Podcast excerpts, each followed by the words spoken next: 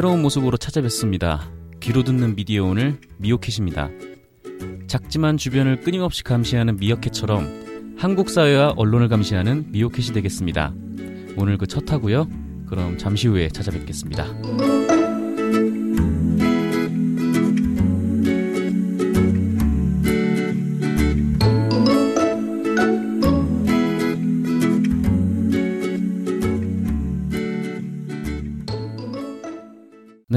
미디어라는 파일럿 팟캐스트 방송을 끝내고 미오캣이라는 새 이름으로 돌아왔습니다. 어, 새로운 모습으로 시작을 하는 만큼 좀 긴장이 되는데 오늘 일단 출연하신 기자분들부터 소개를 하도록 하겠습니다. 하차 일주일 만에 돌아온 미디어 오늘 정철원 기자님 나오셨습니다. 예, 안녕하세요. 오늘 미디어 10회 연속 출연에 빛나는 정철훈입니다. 개근상을 받아야 되는데 저번 주 한 주 빠져서 저는 피해자가 아니어서요. 네, 피해자가 아니라서 섭외를 하지 않았습니다. 어쩌면 김도현한테는 가해자일 수도 있고 그리고 또 한분 미디어 오늘의 이한희 기자님 나오셨습니다. 안녕하세요. 안녕하세요. 네, 좀 크게 얘기하면 안 돼요? 그 인사 좀. 안녕하세요. 네, 반갑습니다. 네. 어, 그리고 저기 견습하러 오신 분이 한 분 계시는데 네, 미디어 오늘 새로 들어오신 경력 기자분이십니다. 예전 국민TV에 계셨었죠? 예, 곽보아 기자님 나오셨습니다. 안녕하세요. 안녕하세요. 처음 뵙겠습니다. 곽보아입니다. 네, 그래서 일단 시작 전에 앞서서 곽보아 기자께서 간단한 미오 뉴스를 정리를 해주시겠습니다.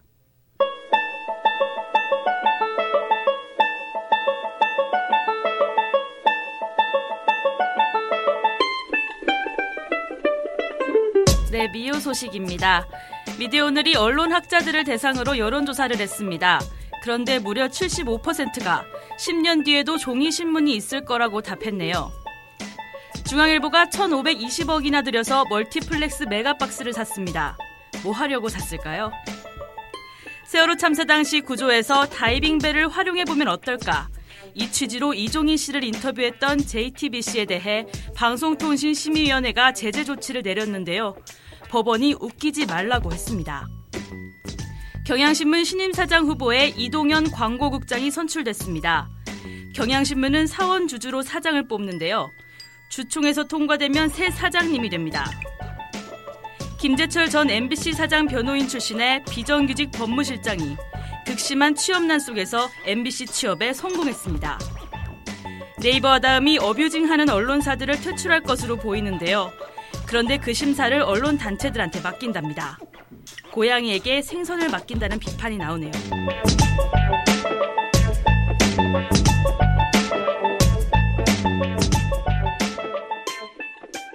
잘한다. 어, 목소리가 완전 아까랑 달라지셨네요. 아닙니다. 네, 아닙니다. 자, 그러면 오늘 이 소식들 중에 몇 가지, 그리고 이 소식에 전해드리지 않았던 몇 가지 소식을 정철원 기자와 이한희 기자가 나오셔서 소개를 하도록 하겠습니다. 일단 코너명을 고민을 했는데 그냥 뭐 그 설명을 해주시는 기자 이름으로 갑시다. 그래서 이번 코너는 정철원이고요. 다음 코너는 이한입니다.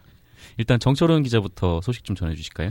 예, 저희가 20주년 맞아서 설문조사를 두 번 진행을 했습니다. 평기자들 대상으로 한 번 진행을 했고요. 네. 이번 호에서는 그 언론정보학회에 소속되어 있는 언론학자 100명을 대상으로 진행을 했습니다. 음, 주요한 언론계 이슈죠. 연합뉴스의 네이버 뉴스 공급 네. 그리고 KBS, EBS 수신료 인상 뭐 이런 사안에 대해서 이야기를 좀 들었는데요. 네. 일단 연합뉴스 얘기부터 좀 하면 이게 뭐 조선이든 한겨레든 공통된 대오를 형성하고 있는 이슈예요. 이 연합뉴스 이슈 같은 경우는 네. 그 연합뉴스가 어떤 뉴스 소매상이기 때문에 어, 네이버에 뉴스를 공급해서는 안 된다. 음, 아 도매상이죠. 네, 아, 예, 예. 도매상. 도매상이 소매상과 같이 경쟁을 해서는 안 된다. 뭐 이런 주장을 갖고 있는데요. 신문업계 대부분이 그 언론학자들도 어 이런 주장에 좀 대체로 동의를 하는 음, 그런 모습이었습니다. 네. 연합뉴스가 네 이버의 뉴스 공급을 중단해야 된다고 생각하느냐라는 질문을 했는데 네. 일단 연합뉴스는 포털에 뉴스를 공급해서는 안 된다라고 명확히 말씀해 주, 해주신 분이 이제 14%에 해당을 했고요. 어, 네이버에서 그러니까 직접 소매 영업을 할 수는 있으나 그러기 위해서는 현재 지원받고 있는 정부 지원금을 대폭 줄여야 한다. 이 주장이 53%에 해당이 됐습니다. 그러니까 현재 네이버에 연합뉴스가 뉴스, 뉴스를 공급하고 있는 이 구조에 대해서는 총 67%가 부정적인 의사를 비춘 건데요. 67%요. 예, 네. 그렇죠. 그러니까 언론학자 3명 중에 2명은 현재 연합뉴스의 네이버 뉴스 공급 체계에 대해서 이제 문제가 있다라고 음, 답을 한 겁니다. 무슨 문제가 있을까요? 어, 일단 그 연합뉴스에 지급되는 한 해 정부 지원금이 300억 정도 되거든요. 네. 요게 이제 국민의 세금입니다. 요거 관련해 가지고 일간지 기자들이 이런 얘기를 해요. 연합뉴스에 아까운 혈세가 낭비되고 있다. 음, 음, 그러니까 네이버에 뉴스를 공급하면서 또 버는 돈이 있거든요. 네. 그러니까 뉴스원이나 뉴스 뉴시스 같은 다른 이제 통신사들이 있죠. 네. 이 통신사들도 어 이제 네이버에 뉴스를 공급하면서 거기서 나오는 트래픽과 기타 수익으로 돈을 벌고 있는데 네. 연합뉴스도 똑같은 통신사인데 왜 국가기관 통신사라는 이유 하나만으로 정부 지원금을 300억이나 받으면서 음. 또 네이버에서도 영향력을 행사하는 게 이게 말이 되느냐 뭐 이런 취지죠. 음. 그 국가기관 통신사라는 게 이유가 있지 않겠습니까? 국민들한테 뭐 보편적인 뉴스 서비스를 제공한다. 예. 근데 그럼에도 불구하고 그거를 포털에 돈을 받고 팔아서 국민들한테 일종의 유료로 제공을 음. 한다는 뭐 그런 얘기인가요? 그러니까 요 두 가지 입장이 있는데요. 정부 지원금이라는 게 국민의 알 거리를 위해서 연합뉴스가 국가기관 뉴스 통신사로서 공적 기능을 하라는 취지에서 주는 거다. 음. 그래서 정부 지원을 많이 받을수록 연합뉴스는 네이버를 포함해서 다양한 플랫폼에 연합뉴스 뉴스를 공급해야 한다는 음. 주장이 하나 있고요. 네. 또 하나의 주장은 이제 어, 이 박근혜 정부가 연합뉴스 프레임이 갖는 영향력을 알고 음. 지원금을 계속 주는 거다. 음. 어, 예를 들면 이제 연합이 이제 박근혜 대통령 순방이 성공적이다 이런 프레임으로 기사를 하나 쓰면 네. 다들 따라서 쓰는 경우가 굉장히 많거든요. 네. 그런 어떤 연합뉴스의 프레임 장난질, 음. 네, 이런 부분의 효과를 알기 때문에 정부 지원금을 주는 거고 사실 지원금을 주, 줘야 될 어떠한 이유도 그렇죠. 없다라는 주장도 음. 있습니다. 음. 그리고 이제 AFP나 로이터 같은 해외 통신사 같은 경우 어, 뉴스 통신의 시장 범위가 이제 개인을 상대로 서비스하는 해외 통신사들도 있는 거거든요. 네. 그래서 어, 이 신문 그러니까 이 시장 범위를 소매상들이죠. 신문에만 제한할 수- 제한해야 된다. 뭐 이런 주- 이런 논리가 네. 그 조중동이 만든 논리다. 뭐 이런 반론도 또 있습니다. 음. 그러니까 연합뉴스에 어, 정부 지원금을 주면 안 된다. 또는 네이버의 뉴스 공급을 빼야 된다. 라고 주장하는 쪽이 이제 조중동이 만들어낸 논리다. 뭐 이런 주장도 있고요. 네. 그것과는 별개로 사실 한겨레 경향 쪽에서도 어, 연합뉴스 네이버 뉴스 공급에 또 부정적이거든요. 음. 그러니까 결국은 이제 연합뉴스의 존재에 대해서 존재론적인 고민을 해봐야 되는데 네. 어, 연합뉴스는 부정할 수 없는 도매상이거든요. 음. 그렇죠. 그러니까 도매상이 소매 영업을 해도 되는 거냐 사실 이 문제가 가장 기본적인 물음인데 여기에 대해서는 이제 신문업계에서 어떤 공통된 의견이 있는 거죠 지금 음. 빠져야 된다는 의견이 있고 네. 소매상을 할 거면 정부 지원금을 받지 마라. 음. 네. 그래서 굉장히 간단하지 않은 문제인데요. 그 예. 동네 슈퍼들이 질비한 곳에 정부로부터 돈까지 받는 대형 마트가 하나 입점을 했다. 뭐 그런 얘기 아닙니까? 근데 예, 그 실제로 포털 같은데 연합뉴스 기사가 좀 많이 나오나요? 예, 저희가 최근에 굉장히 업계에서 관심 있어 할 만한 뉴스를 하나 냈는데요. 네. 2009년 6월부터 2015년 4월까지 네이버 뉴스 섹션에 게재됐던 기사 무려 24만 7,915건을 저희가 전수조사를 했습니다. 저희가요? 예, 미디어오늘 했습니다. 아 그래요? 예, 네. 여기는 이 기사는 어디에도 나오지 않은 미디어오늘의 단독 기사인데요. 네. 이 결과 이제 연합뉴스 기사의 비중, 그러니까 네이버 뉴스 섹션에 올라왔던 기사 중에 네. 연합뉴스 노출 비중이 34.3%로 나타났어요. 어, 그 네이버랑 제휴된 언론사가 꽤 많을 텐데. 예, 굉장히 높은 높네요. 수치입니다. 그러니까 쉽게 말해서 네이버에 기사가 이제 세 건이 뜨면 그 네. 중에 하나는 연합뉴스다 음. 이렇게 보시면 되는데요. 음. 이 네이버 뉴스의 연합뉴스 비중은 2009년에 44.8%, 네. 굉장히 높았죠. 그리고 2013, 13년 박근혜 정부 이제 첫 해죠. 그때는 39.4%, 엄청 어. 높았습니다. 근데 네. 어, 이 부분에 대해서 조중동을 비롯해서 뭐 신문협회에도 그렇고 지속적인 어떤 이야기가 나온 결과인지 네. 올해는 현재 23.7%로 좀 낮아지는 추세이기는 합니다. 아, 그래도 엄청나게 높네요. 예. 그러니까 이런 어떤 연합뉴스의 영향력을 정부가 모를 리 없거든요. 그렇죠. 예, 그래서 어떤 정부 지원금을 계속 주는 것이 아니냐, 뭐 음. 이런 뭐 추측도 가능할 것 같습니다. 사실 그 정부 지원금이 뭐 그분들 돈이 아니라 우리 세금인데 예, 그 연합뉴스도 사실 정권의 그런 기대에 대해서 부응을 좀 잘하는 것 같다는 생각이 좀 들거든요. 음, 그 일부 기사들을 보면은 예, 그 어떤 기사들은 어, TV조선이 좀 서운해할 정도로 좀 그런 과한 기사가 있는데 예전에 그런 기사를 몇 개 본 적이 있었어요. 그러니까 박근혜 대통령께서 대선에 출마를 했을 때 그때 연합뉴스가 이제 보통 대선 후보 같은 경우에는 이력을 기사를 쓰고 쓰기도 하거든요. 그러니까 만약에 뭐 문재인 후보가 나왔다 그러면 문재인 후보는 몇 년도에 어디서 태어나서 어느 학교를 나오고 뭐 이런 식의 이제 소개 기사가 종종 나오긴 하는데 박근혜 당시 후보의 소개 글은 일단 다른 후보들에 비해서 여당 후보의 소개 글이 한 두 배 정도가 길었어요. 일단 음. 두배 정도가 길고 이거는 왠지 그 1인칭 신청 같은 느낌이 좀 들기도 하더라고요. 그 기사를 보면. 그러니까 음. 뭐 어려운 환경에서 살아왔다 막 이런 식의 그러니까 제 3자가 평가하기엔 좀 낯뜨거운 좀 그런 표현들이 음. 들어있는 걸 보고 그러니까 사람들이 연합뉴스에 갖고 있는 뭐 환상 아닌 환상이 있는데 네. 사건 사고 기사를 제외하고 이 연합뉴스 기사는 객관적이지 않습니다. 예, 음. 그런가요? 예. 공정하지 않다고 보는데요. 사실 네. 모든 언론이 뭐 그러니까 모든 언론이 어떤 공정성을 담보한다고 보기는 어려운데 특히 연합뉴스 같은 경우는 그런 환상이 있거든요. 네. 연합뉴스는 공정하다. 그리고 음. 양쪽 입장을 다 반영한다. 그렇죠. 사실 연합뉴스가 쓰는 정치 기사나 네. 뭐 경제 기사 이런 걸 보면 전혀 그렇지 않습니다. 최근에는 삼성 이건희 회장이 음, 네. 지금도 이제 병세 호전 올해 누구셨죠? 예. 네. 뭐 호전됐다고 하는데 확인할 길은 없는데 음. 네. 어쨌든 관련해 가지고 삼성 직원들이 네. 이건희 회장의 어떤 쾌유를 기원하는 그런 음. 글을 사내 인트라넷에 올렸대요. 음. 그러면서 그거를 연합뉴스 기사로 써 쓰더라고요. 음. 아, 삼성 내부 게시판에 이건희 회장의 쾌유를 기원하는 사원들의 목소리가 줄을 잇고 있다, 뭐 이런 식이, 이런 식. 네, 예, 예. 아, 요걸 이제 그렇군요. 조선일보도 받아쓰고 뭐 다 받았었는데 네. 사실 이런 게 연합뉴스의 영향력이거든요. 비단 뭐 정보 권력에만 그 줄을 대는 게 아니라 뭐 문득 조- 주제와는 좀 동떨어졌지만 쾌유기원 얘기하니까 예전 니퍼트 대사 니퍼트 아, 예. 대사가 이제 피습을 좀 당하셨을 때 네, 부채 춤추던 모습이 생각도 납니다. 뭐 어쨌건 계속 얘기해 주시죠. 예, 아무튼 그래서 연합뉴스 문제는 일단 언론 학자들은 좀 부정적인 현 상황에 부정적인 네. 입장을 보였고 여- 대부분의 기자들도 현재 연합뉴스의 뉴스 네이버 뉴스 공급에 대해서는 좀 부정적인 입장이 많습니다. 네. 어, 이런 부분을 연합뉴스 쪽도 어떤 이 여론에 대해서 알고 있기 때문에 연합뉴스 관련한 미디어 오늘 기사가 나오면 굉장히 긴장을 하거든요. 아, 아마 그렇죠. 예, 아마 오늘 여론조사 결과 나왔을 때 굉장히 또 깜짝 놀라지 않았을까 음. 연합뉴스 쪽에서 뭐 그런 생각이 음. 듭니다.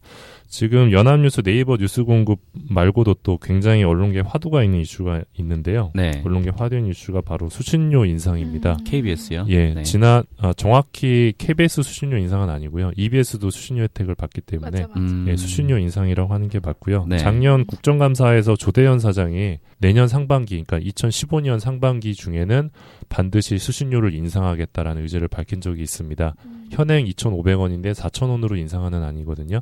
누구 맘대로 그걸 인상을 할 수 있을까요? 일단 KBS 이사회에서는 이 4,000원 인상안이 통과가 됐고요. 네.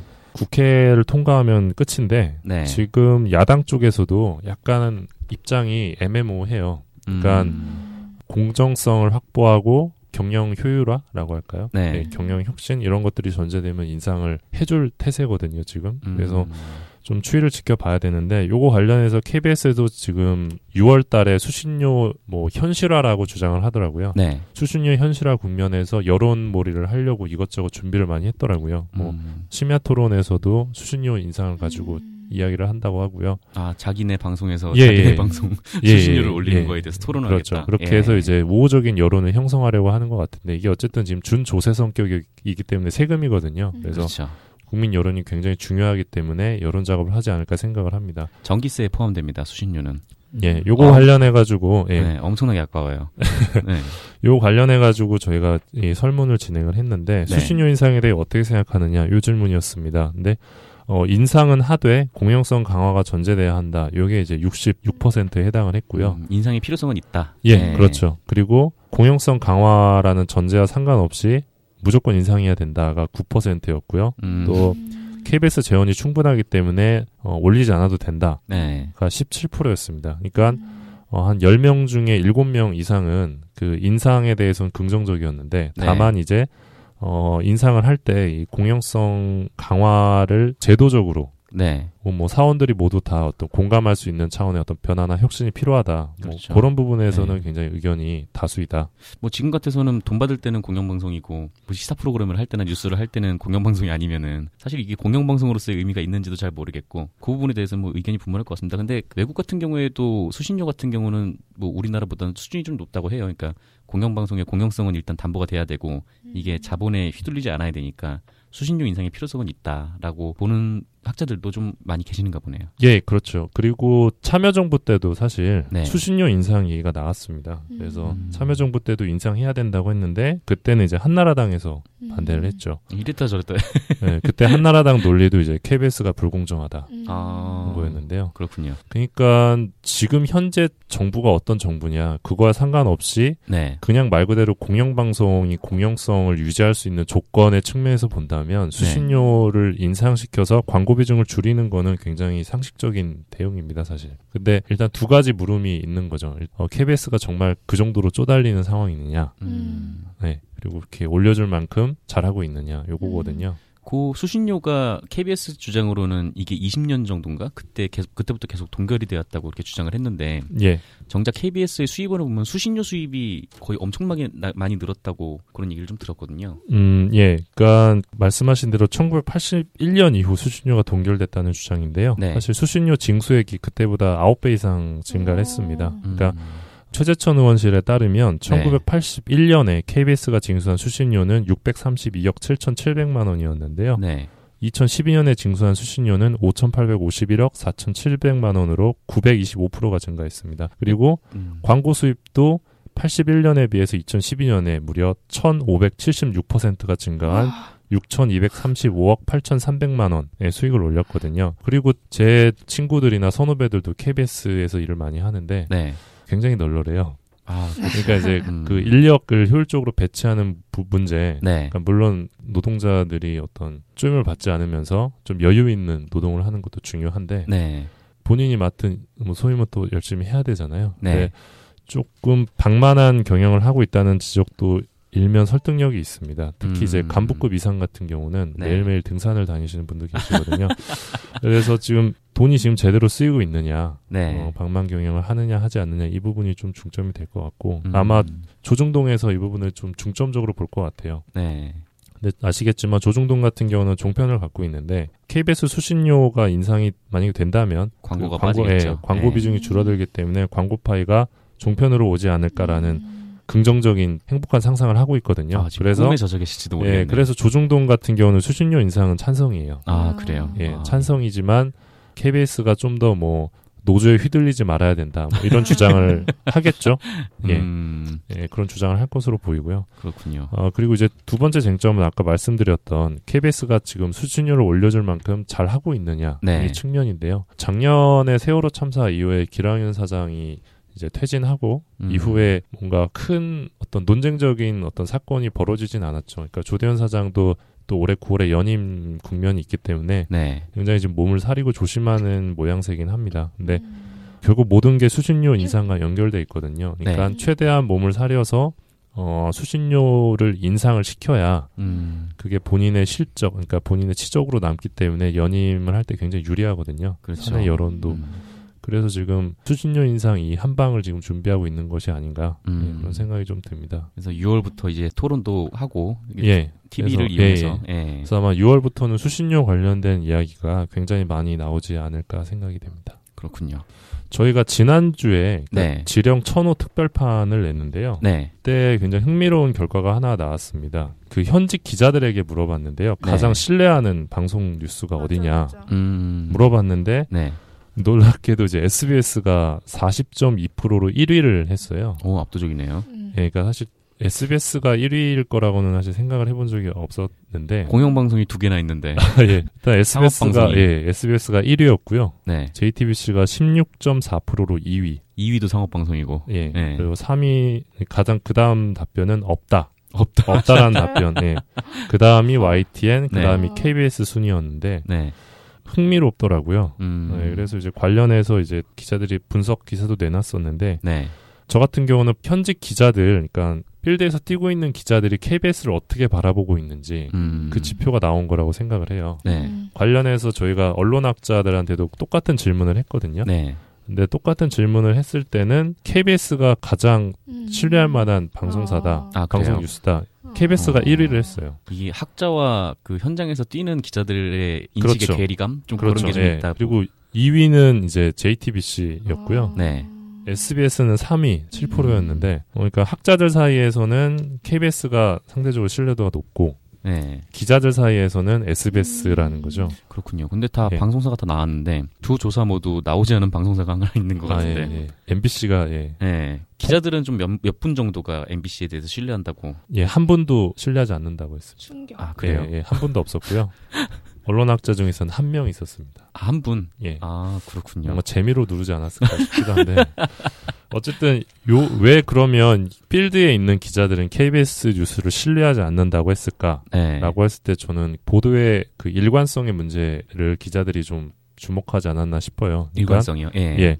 뭐 예를 들면 참여정부 때, 네. 국민의 정부 때 KBS가 보여줬던 보도 태도와 네. 이명박 정부, 박근혜 정부 때 보도 태도가 다르다는 거죠. 그러니까 아, 정권에마다 달, 예. 정권마다 달라지기 음. 때문에 쟤네들은 뭐 줏대가 없다라든지 네. 정권 앞에서 꼬리치는 애들이다. 음. 그러니까 KBS 애들은 정권 바뀔 때마다 입장 바뀌는 그런 애들이다. 네. 라면서 신뢰를 안 하는 거죠. 그 노무현 정부 때는 그래도 KBS가 좀 비판의 날을 좀 세우지 않았었나요? 그렇죠. 그런데 그 보수 언론 쪽에 있는 이제 KBS가 아닌 타사 기자들은 그렇게 생각을 안 하죠. 음. 예, 그러니까 보도가 공정했다고 생각하지 않고 네. 그 해당 정부의 편을 들었다라고 생각을 하는 거죠. 그렇군요. 예. 그런 반면에 SBS 같은 경우는 정권이 바뀌어도 사주가 바뀌지 않기 때문에 네. 어떻게 보면 약간 한결같은 보도 태도를 보이거든요. 일전에 정철웅 기자가 얘기했던 그 조선일보의 하나의 태양. 아, 그렇죠. 예. 하나의 태양이 예, 음. 있기 때문에 네. 그런 면에서 이제 아, 그래도 일관성이 있다. 네. 예, 라고 음. 해서 신뢰한다라고 하지 않았을까. 음. 예, 그런 추측을 좀 해봅니다. 예. 일관성이 제일 중요하군요. 그리고 뭐 다음 전해주실 소식 있으십니까? 여론조사는 요 정도로만 하겠습니다. 알겠습니다. 아, 한 가지 더 하겠습니다. 아 그래요. 예. 그, 아니, 안 할게요. 그래요. 이 소식은 여기까지 전달하고 자 이번 코너 제목 정철은 계속 진행 중인데 다음 소식도 좀 전해주시죠.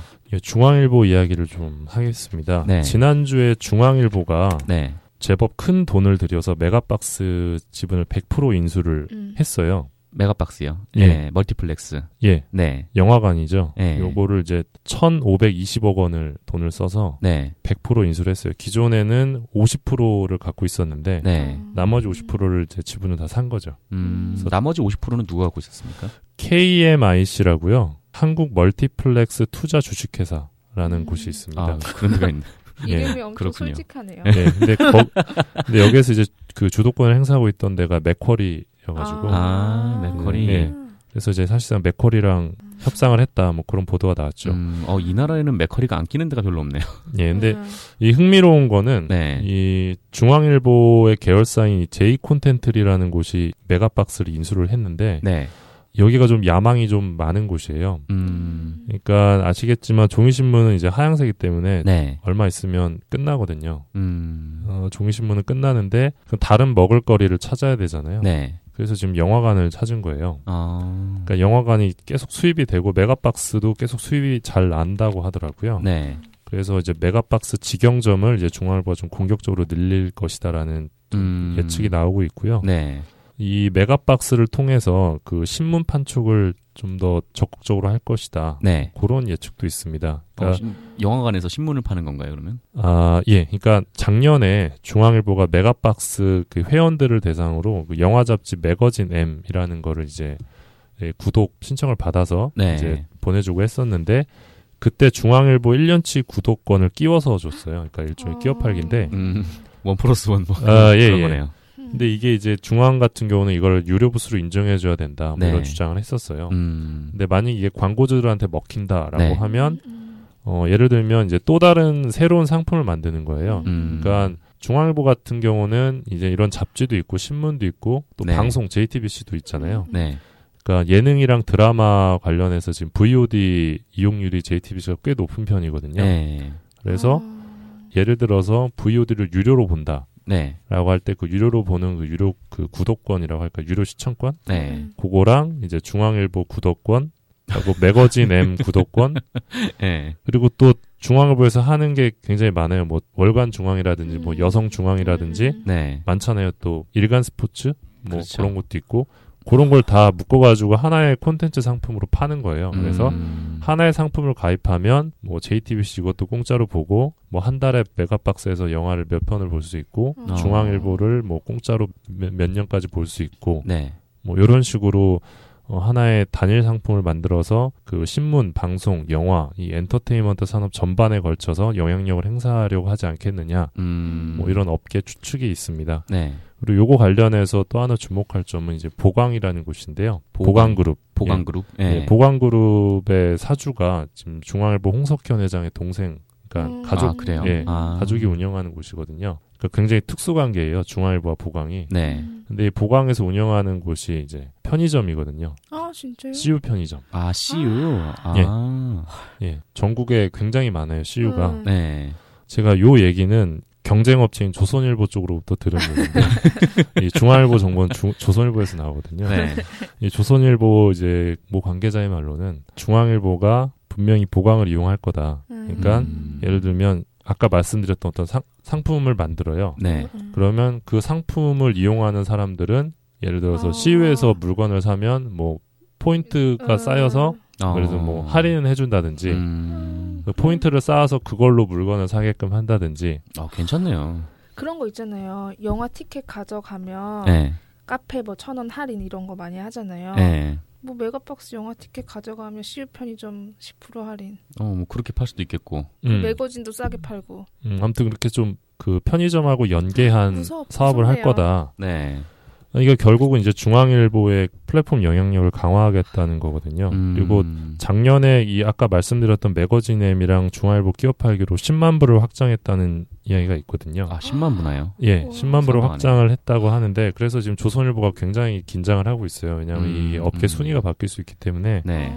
어, 그래서 중앙일보 쪽 사람 말로는 이 끼어 팔기 하는 부분에 대해서 네. 예전에 맥쿼리 쪽에서 반대했다는 얘기가 있대요. 어. 어, 요런 사, 요, 그러니까, 그러니까 중앙일보가 예, 예, 반반 지분인데 예, 예. 중앙일보가 음, 자기 아. 거를 이제 끼워서 파니까 예, 네. 예. 거기에 좀 기분 이렇게 나쁠 수도 있겠네요. 부정적이었는데 이제 음. 지분이 100%이기 때문에 네. 부수 확장을 굉장히 공격적으로 진행할 수 있는 거예요. 음. 그렇게 되면 이제 서울 수도권 쪽에서는 중앙일보가 조선을 앞지를 수도 있거든요. 네. 그럼 이제 매체 홍보를 할 때 광고주 대상으로도 음, 음.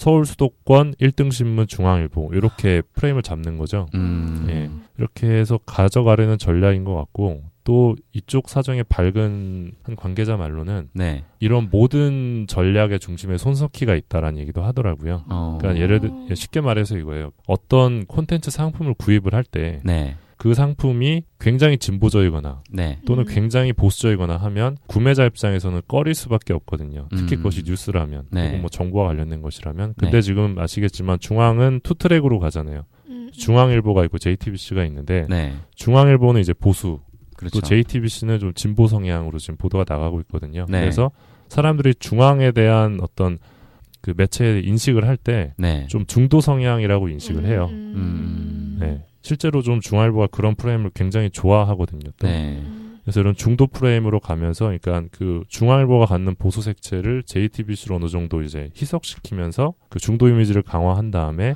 그 손석희가 갖는 이미지 파워도 있잖아요. 네. 뭐 그런 걸 통해서 그 콘텐츠 상품을 구입하게끔 할 것이다. 네. 뭐 그런 분석도 있더라고요. 역시 홍 사장님이 장사를 잘하십니다. 예, 대단하신 분입니다. 빨리 조선일보 방 사장님도 영화관을 하나 찾아서 아, 조선일보 같은 경우도 예전에 영화관이 있었어요. 한 두 개 정도 있었다고 하는데. 아 그래요. 음. 예, 박정희 정권 때 있었다는 얘기가 얘기를 음. 들었, 들었습니다. 그렇군요. 방송국을 두 신문사가 동시에 차렸는데 TV조선하고 JTBC하고 두 방송사가 길이 완전히 다르잖아요. 지금 음. 그렇습니다. 그 어떻게 보면 이렇게 사업을 확장하고 뭐 미래의 가능성을 보면은 어, 홍 사장님이 방 사장님을 이긴 게 아닐까. 그렇죠. 그러니까 음. 중앙 같은 경우는 굉장히 길게 보고 있는 거고요. 네. 또 조선 같은 경우는 당장의 성과가 나는 음, 뭐 아시겠지만 조선일보의 매력이잖아요. 네, 어떤 극우적인 매력, 음. 그렇죠. 어떤 확고한 그 입장.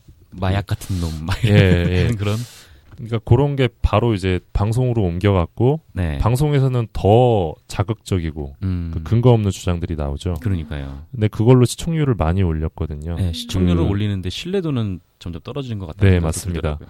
어 근데 이제 시청률이 올랐기 때문에 당장의 수익은 돼요. 음. 당장의 수익이나 당장의 영향력 면에서는 JTBC보다 앞서는데 그렇죠. 어 이게 굉장히 단기적인 모델일 수 있다는 거죠. 음, 참 그렇게 조선일보와 중앙일보가 대척점에 서 있는 와중에 조중동의 말석을 차지하고 있는 동아일보와 채널A는 지금 뭐 이도저도 아닌 좀 그런 상황이 아닌가. 예, 최근에 저희가 프로그램도 하나 날렸죠. 아, 예. 그렇죠. 예. 그 우리 김 부장님 예. 탕탕 평평하시다가 뉴스통 하시다가. 예. 예. 뭐 다음엔 어떤 이름으로 좀 돌아오실지 기대도 됩니다. 어, 뭐 정청 기자님 소식은 여기서 마무리하도록 할까요? 예. 네.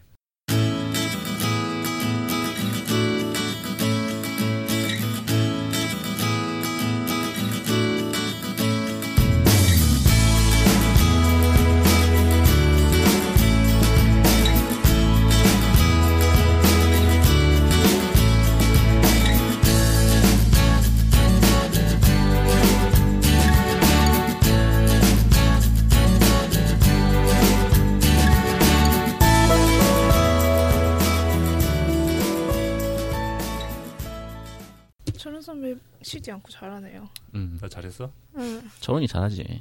근데 좀 도현 선배가 느꼈던 점이 어떤 건지 알 것 같아요. 왜 끼어들 틈이 없어? 나도 뭐 물어보고 싶은데 나도 궁금한데 어 물어봐 중간에 끼워줄게. 계속 물어보세요. 아니 까먹었어요. 에이씨. 아까 들었을 때 여긴 알아서 생존해야 돼. 굳세져라 이한이. 도현 선배 불쌍하다. 자 이어지는 코너는 이한입니다. 이한이 기자님은 오늘 어떤 소식 준비해 오셨습니까? 네, 저는 현병철 국가인권위원장을 네. 포함한 국가인권위원들이 네. 얼마나 인권적이지 않은지에 대해서 저- 현병철 위원장이 꽤 되지 않았어요? 거기 올라간 지? 네, 6년 됐어요. 연임을 한번 하셔갖고 네. 6년이 됐고 오는 7월 31일까지 있나? 아무튼 그때 네. 7월은 31일까지 있죠. 어, 네. 6월은 30일까지 있고요. 그때까지 하세요. 아 그래요? 아 네. 7월에 그럼 임기가 끝나는 건가요? 네, 7월 말에. 어 얼마 안 남으셨네. 그쵸. 네, 뭐 노후 대책은 준비하셨는지 잘 모르겠지만. 근데 뭐 음. 현병철 인권위원장이 예전부터 좀 논란이 많았죠. 네 네. 어떤 논란이 있었습니까? 그러니까 현병철 인권위원장이 네, 되게 많은 말씀을 하셨는데 반인권적인 네, 그거를 좀 정리해서 말씀을 드릴게요. 네, 그러니까 처음에 임명이 됐을 때 네. 인권에 관련한 그런 게 없는 거예요. 뭐가 뭐가 없어요? 이렇게 뭐 경력이나 이런 아 게 경력이 예, 예. 음, 그래서 이 인권위원장인데. 사, 예, 그 네. 사람들이 막 반대를 했죠. 네, 그러니까 그 취임 임명 직후에 한 언론과의 인터뷰에서 네, 언론이 인권위와 인권 현장에 대해 아는 것이 없다라고 말을 하니까 네. 뭐라고 답변을 하셨냐면 네. 모르, 모르는 것이 강점이라고 뭔 소리야? 말을 했어요. 네. 그리고 뭐 그 이후에도 근데 경력도 없는데 어떻게 인권위원장이 됐죠? 인권위원장은 네. 대통령이 그냥 임명하는 거예요. 그때가 이명박 대통령 네, 때문에. 네. 어, 일종의 뭐 그냥 낙하산이네. 그쵸. 그러니까 네. 이거 이따 다시 말씀드릴게요. 인권위. 네, 죄송합니다.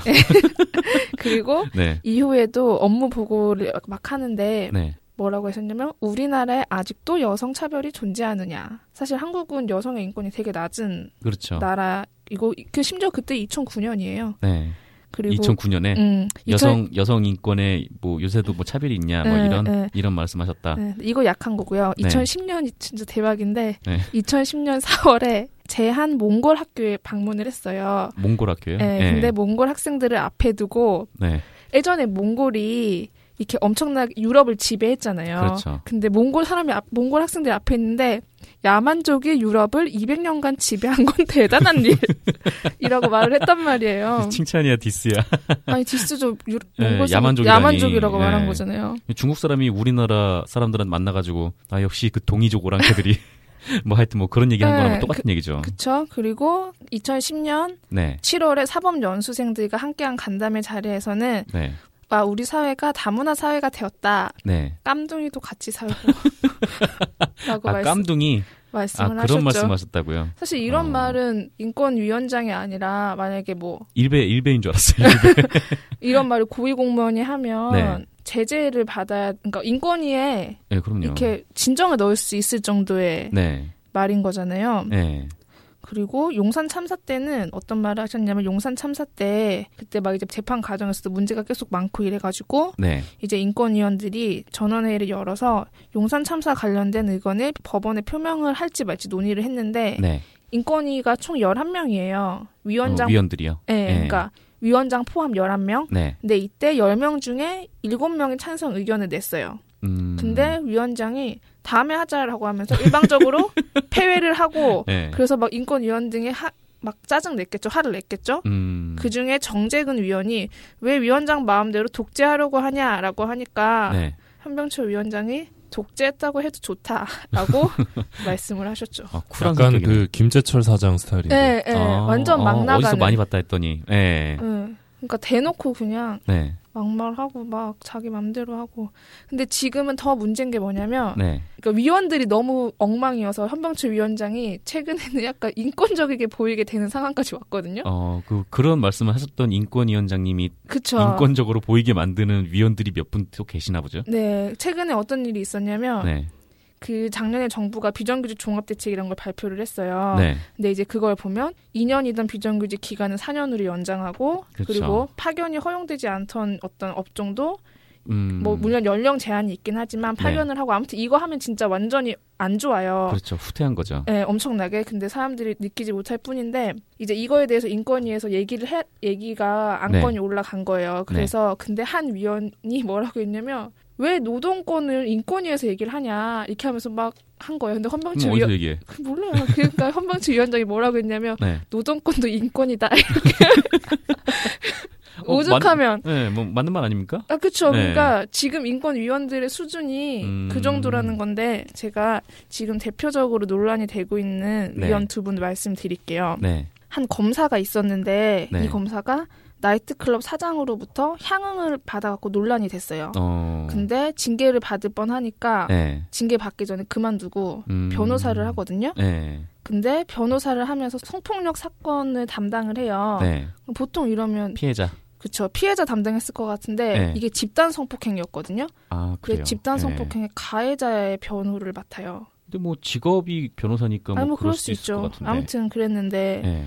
이제- 그분이 그 변론에서 어떤 얘기를 하셨느냐가 좀 중요할 것 같아요. 전 정확히 모르겠는데 이때 나왔던 네. 이때 이제 성폭 전국 성폭력 상담 상, 상담소 협의회가 네. 성명을 발표했는데 피해자 그러니까 성폭행을 당한 여성의 네. 여성이 행실이 잘못됐다는 식으로 음. 변론을 하셨나 봐요. 그래서 음. 피해자에게 심각한 2차 피해를 입혔다. 음. 라고 이제 막 성명을 냈고 근데 이 검사가 지난 대선 때 박근혜 새누리당 후보 캠프에서 조직본부장을 지냈어요. 네, 핵심 관계자네요. 네. 조직본부장이면. 네. 그런데 갑자기 인권위원이 됐어요. 인권위원이 됐다. 네, 이런 사람이 지금 인권위원이십니다. 뜬금없는 네, 결말인데. 예. 유영 유영아 위원이시고요. 예. 상임위원이고 음. 차관급이에요. 아, 차관급인가요? 네, 인권위원 아. 인권위원이 상임위원이 있고 비상임위원이 있는데 네. 상임위원은 차관급이거든요. 어. 엄청 높은 거지. 엄청 높은 거죠. 페이도 좀 그쵸. 되고. 그렇죠, 그러겠죠. 네. 또 있어요. 어떤 목사인데요, 이 사람은 네. 이 분이 속한 미래 목회 포럼이란 단체가 있는데 네. 이 단체가 동성애 차별 행을 막 되게 노골적으로 하는 단체인데 이 단체의 성명을 보면 동성애가 선천적인 성적 지향이라는 과학적 근거 없다. 난잡한 성관계를 하면서 에이즈에 걸리는 네. 동성애자의 뭐 불행한 삶을 음. 교과서에 써라 뭐 이런 식의 요구를 했는데 네. 이 단체의 되게 대표적인 목사시거든요. 네. 이분도 지난해 11월에 인권위 비상위 위원이 됐어요. 어, 동성애 혐오를 불러일으킬 수 있는 그쵸. 발언을 한 분이 음. 인권위원. 네. 네. 사실 그러니까 외국 같은 경우는 네. 성소수자 당사자가 인권위원으로 들어가는 경우가 많거든요. 그렇죠. 근데 네, 우리나라는 소수자 인권은 되게 중요한 문제니까요. 그쵸 소수자 인권을 막 박탈하려고 하는 사람이 인권위원이에요.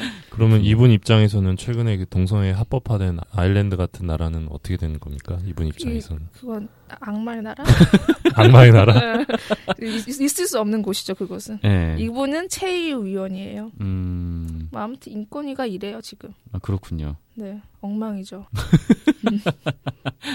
그러면 뭐 현병철 위원장이 나간다고 임기를 마치고 나간다고 하더라도 네. 지금 인권위는 현병철 위원장 있을 때만큼 더 위험한 결정을 내릴 가능성도 높고 그쵸. 좀 그런 상황이네요. 그쵸. 그럼 현병철 인권위원장이 재직을 하면서 네. 좀 내렸던 인권위 결정에 좀 문제들이 좀 몇 가지 좀 있었나요? 그러니까 진주의료원 때 네. 진주의료원 폐쇄하려고 했잖아요 의료원. 네. 근데 그때 긴급구제를 신청했어요. 음. 근데 그때 인권위가 긴급구제를 안 받아들였거든요. 그래서 그렇죠. 예. 환자가 죽었어요. 그렇죠. 진주의료원을 폐쇄를 했는데 환자분들은 남아 계신 상황이었잖아요. 네, 그러니까 네. 환자분들이 치료를 받아야 되는데 맞아 맞아. 치료를 받을 수 없는 상황에서 응, 응. 인권위가 긴급 구제라는 음, 거를 음, 이제 음. 발동을 하면은 해결될 수 있는 가능성이 음. 하나가 하나가 열리는 셈인데 응, 응. 인권위가 그걸 그냥 쌩까버린 거 아니에요.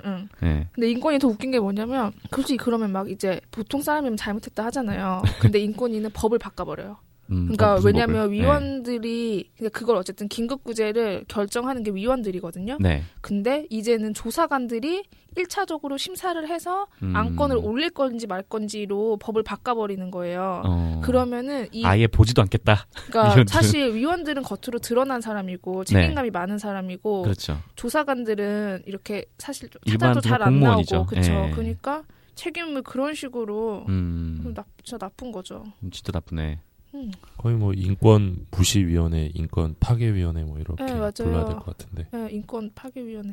하, 인권이 근데 이, 이 되게 사실 이 인, 근데 인권위가 네. 지금 이렇게 개판인데 이게 만들어지기까지는 엄청 어려웠거든요. 네. 이게 김대중 대통령의 선거 공약이었어요. 음. 근데 이게 3년 동안 계속 만들려고 안 하는 거예요. 그때 막 정부도 반대하고 그렇죠. 리고막 사법부는 독립적인 기구로 안 하고 네. 지네 밑에 두겠다고 막 하고 음. 그래갖고 2000년 겨울에 인권 활동가들이 영하 그때 체감 온도가 20도였대요. 영하 20도? 네, 근데 네. 거기서 텐, 천막도 안 치고 어이고.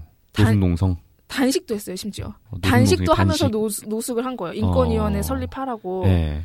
그렇게 해서 13일 동안 농성을 해가지고 네. 다시 이제 국회 안건이 올라가고 막 이렇게 해갖고 만들어진 게 국가 인권이거든요. 네. 왜 그때 막 사람들 병원에 실려가고 막 난리도 아니었는데 그리고 인권위가 설립된 초기에는 그래도 좀 활약에 대해서 좀 많은 극찬도 좀 받아, 받은 맞아요. 있었죠. 예. 그렇죠. 근데 지금 완전 그러니까 이제 그때 인권위를 빨리 설립하라고 하면서 농성했던 인권 활동가들이 보기에는 네. 엄청 짜증나는 일이죠. 그렇죠. 완전 인권위가 완전 망가졌네요. 이렇게 해서 만들어놨더니 예. 그러니까 2009년 현병철 위원장이 취임을 한 게, 그쵸. 예, 그러니까 이명박 대통령 이후부터 그 그쵸. 인권위가 제 역할을 지금 하지 못하는 거 아닙니까? 그쵸. 월급은 엄청 받아가고. 근데 월급이 중요한 게 아니고 어쨌든 그리고 그 미안해요. 돈을 그리고- 많이 음. 받아야죠 어쨌든. 예, 마- 나도 받고 싶어 돈이.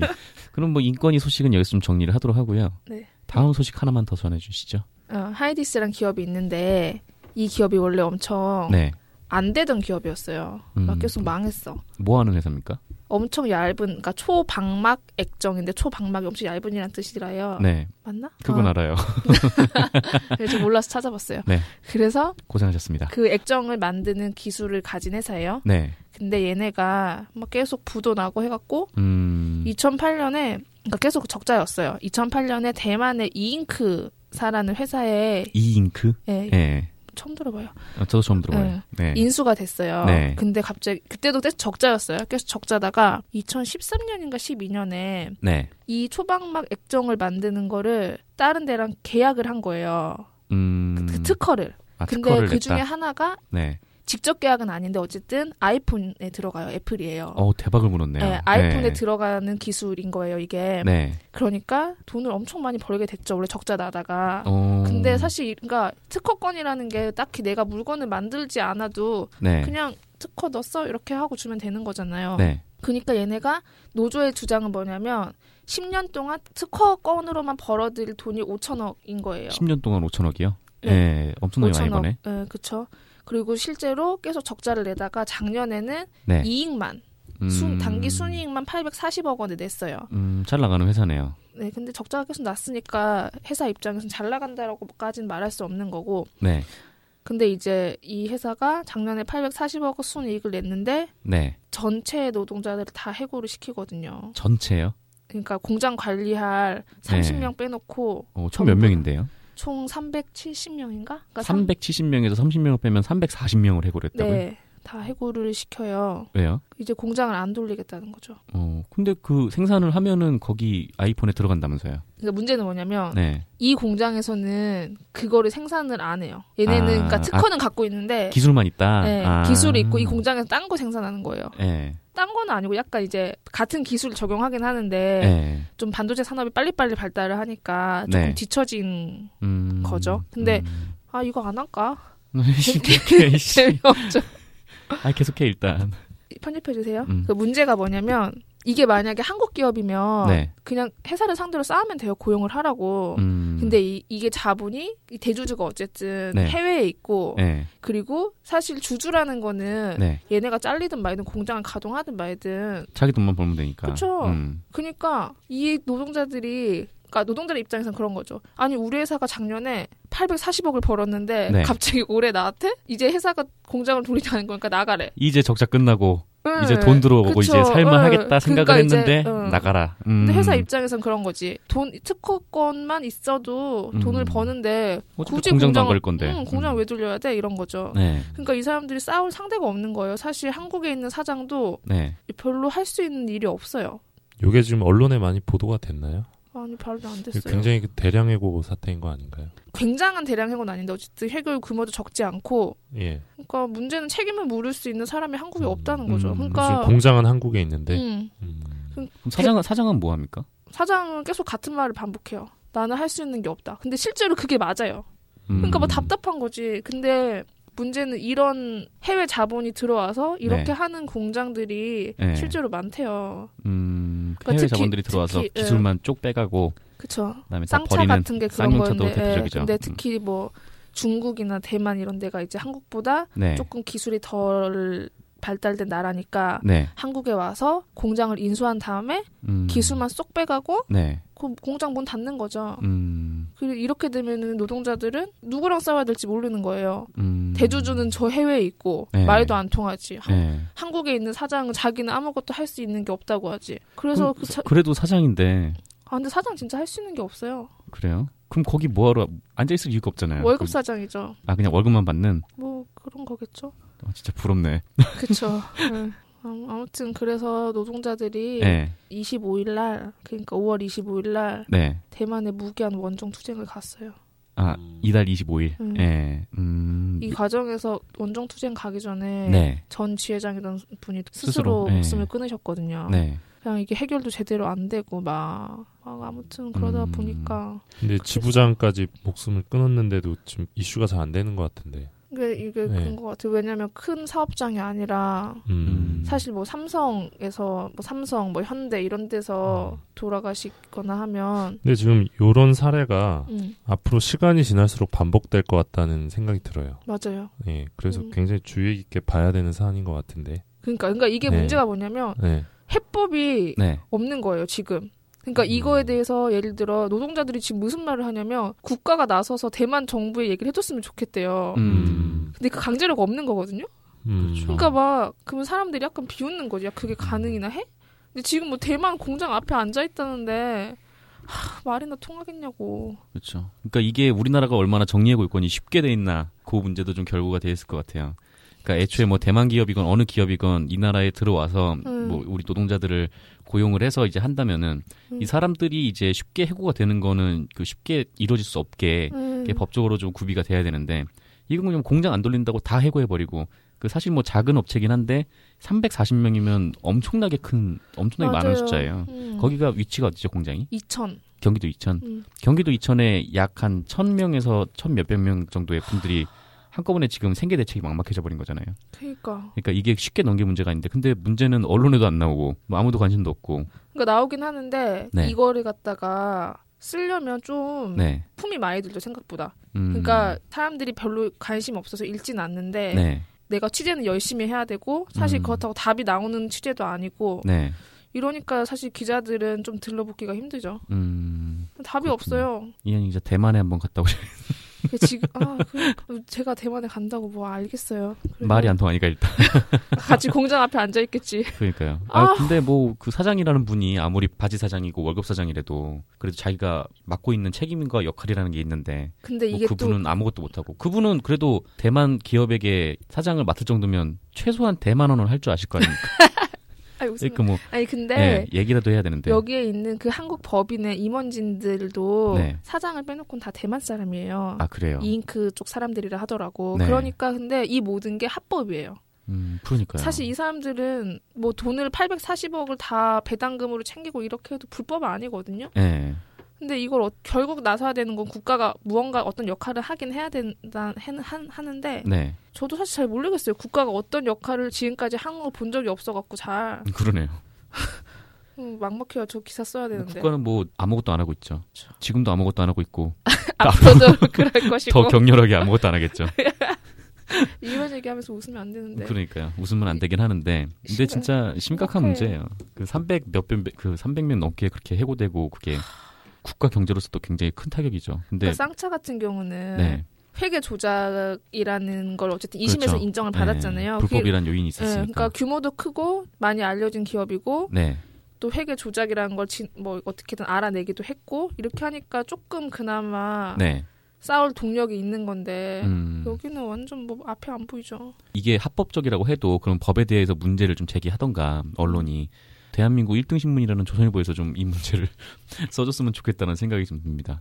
조선일보가 쓰면은 그래도 좀 해결의 기미가 좀 보이지 않겠습니까? 조선일보 옛날에 썼어요. 아 진짜? 네. 오, 썼어요. 오 어떻게 했었어요? 기술 먹튀 이런 식으로 했었는데 음, 음, 고맙죠. 방사님께 빨리 감사하다. 음, 감사합니다. 그렇군요. 음. 어, 정말 안타까운 소식입니다. 뭐 이 얘기 뭐 여기서 정리하도록 할까요? 네. 네.